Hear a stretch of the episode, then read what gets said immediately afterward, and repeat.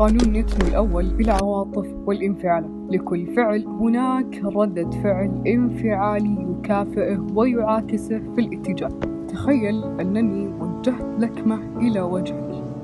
من غير سبب من غير تبرير عنف ما حط ولا شيء أكثر من ذلك. تكون ردة فعلك الغريزية هي محاولة الانتقام بطريقة من الطرق. قد يكون انتقامك جسديا وتوجه لي لكمة مماثلة إلى وجهي وقد يكون انتقامك لفظيا وتغمرني من الشتائم أو قد يكون انتقامك اجتماعيا سوف تتصل بالشرطة أو بجهة أخرى ذات صلاحية وتجعلهم يعاقبونني بأنني هاجمت. بصرف النظر عن طبيعة استجابتك سوف تشعر نحوي بموجة من العاطفية السلبية. من الواضح أن عاطفيتك السلبية هذه ستكون محقة لأنني شخص فظيع. ففي آخر المطاف تظل فكرة أنني سببت لك ألما من غير مبرر ومن غير أن تكون مستحقا لذلك الألم. فكرة تخلق إحساسا بغياب العدالة والإنصاف فيما بيننا. تنفتح هو أخلاقية بيني وبينك. إحساس كل منا بأنه محق تماما وبأن الشخص الآخر هو الشخص الوضيع. يسبب الألم قوات أخلاقية لا يقتصر وجود هذا الأمر على علاقة بين البشر. إذا عضك كلب فسوف تدفعك غريزتك إلى معاقبته. وإذا ضرب إصبعك بساق الطاولة فماذا تفعل؟ إنك تصرخ على تلك الطاولة الغبية. وإذا أتى طوفان وجرف بيتك فإن الحزن يغمرك وتصبح غاضبا على قوة الطبيعة والكون وعلى الحياة نفسها كلها هواة أخلاقية. إنها إحساسك بأن شيئا خاطئا قد حدث لك وبأنك تستحق أو يستحق شخص آخر تعويضك عن ذلك حيثما يوجد الألم يوجد دائما إحساس ملازم بالتفوق أو الدنيا والحياة فيها ألم دائم. يواجهنا هواة أخلاقية تنشأ لدينا مشاعر وانفعالات تدفعنا في اتجاه التوازن الأخلاقي أو في اتجاه العودة إلى التوازن الأخلاقي كان قائما قبل ذلك. تتخذ هذه الرغبة في التوازن شكل إحساس بالاستحقاق. بما أنني وجهت لكمة إلى وجهك فأنت تشعر بأنني أستحق أن أتلقى لكمة مقابلة أو بأنني أستحق أن أتلقى عقابا بطريقة أخرى.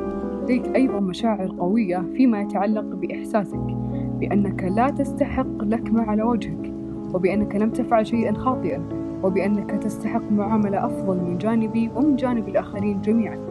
قد تتخذ هذه المشاعر شكل الحزن أو الإشفاق على النفس أو الاضطراب ليس هذا الإحساس بالاستحقاق إلا حكم قيمة نتخذها عندما نواجه هو أخلاقية. وحكم القيمة هو قرار بأن شيئا بعينه هو أفضل من شيء آخر أو بأن شخصا بعينه هو أكثر صلاحا أو إنصافا من شخص آخر أو أن حدثا بعينه هو أقل قبولا لدينا من حدث آخر. الآن لنتخيل أنني اعتذرت منك. بعد أن لكمتك على وجهك أقول لك أنت أيها المستمع كان ذلك سلوكا غير منصف على الإطلاق.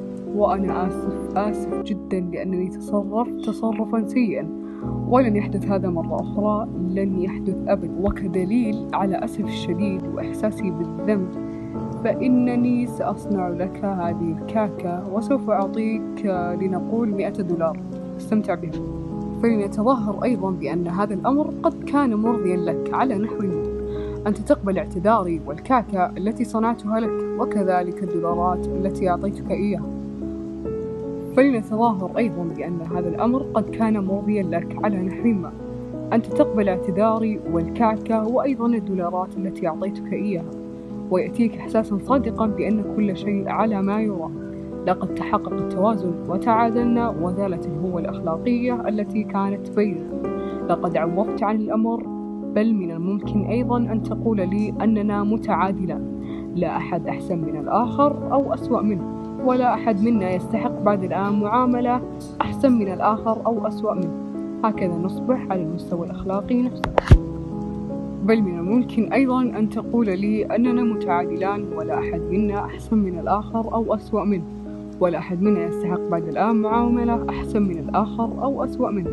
هكذا نصبح على المستوى الأخلاقي نفسه يعني هذا أنك تستطيع عيش يومك في ظل شعورك بأنك متحكم بنفسك.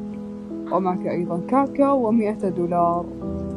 فلنتخيل الآن شكلا مختلفا لهذا السيناريو. ولننقل هذه المرة أنني لا أسدد إلى وجهك لكمة بل أشتري لك بيتا نعم أيها المستمع لقد اشتريت لك بيتا سوف يفتح هذا الأمر هو أخلاقية جديدة بيننا.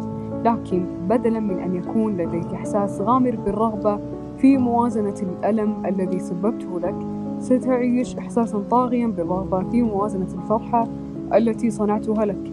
قد تعانقني وتقول لي شكرا مئة مرة وقد تقدم لي مقابل هدية جميلة. تميز ولديك شيء من التحكم بالنفس فقد تحاول أيضا أن تمتنع عن قبول عرضي لشرائي لك هذا المنزل.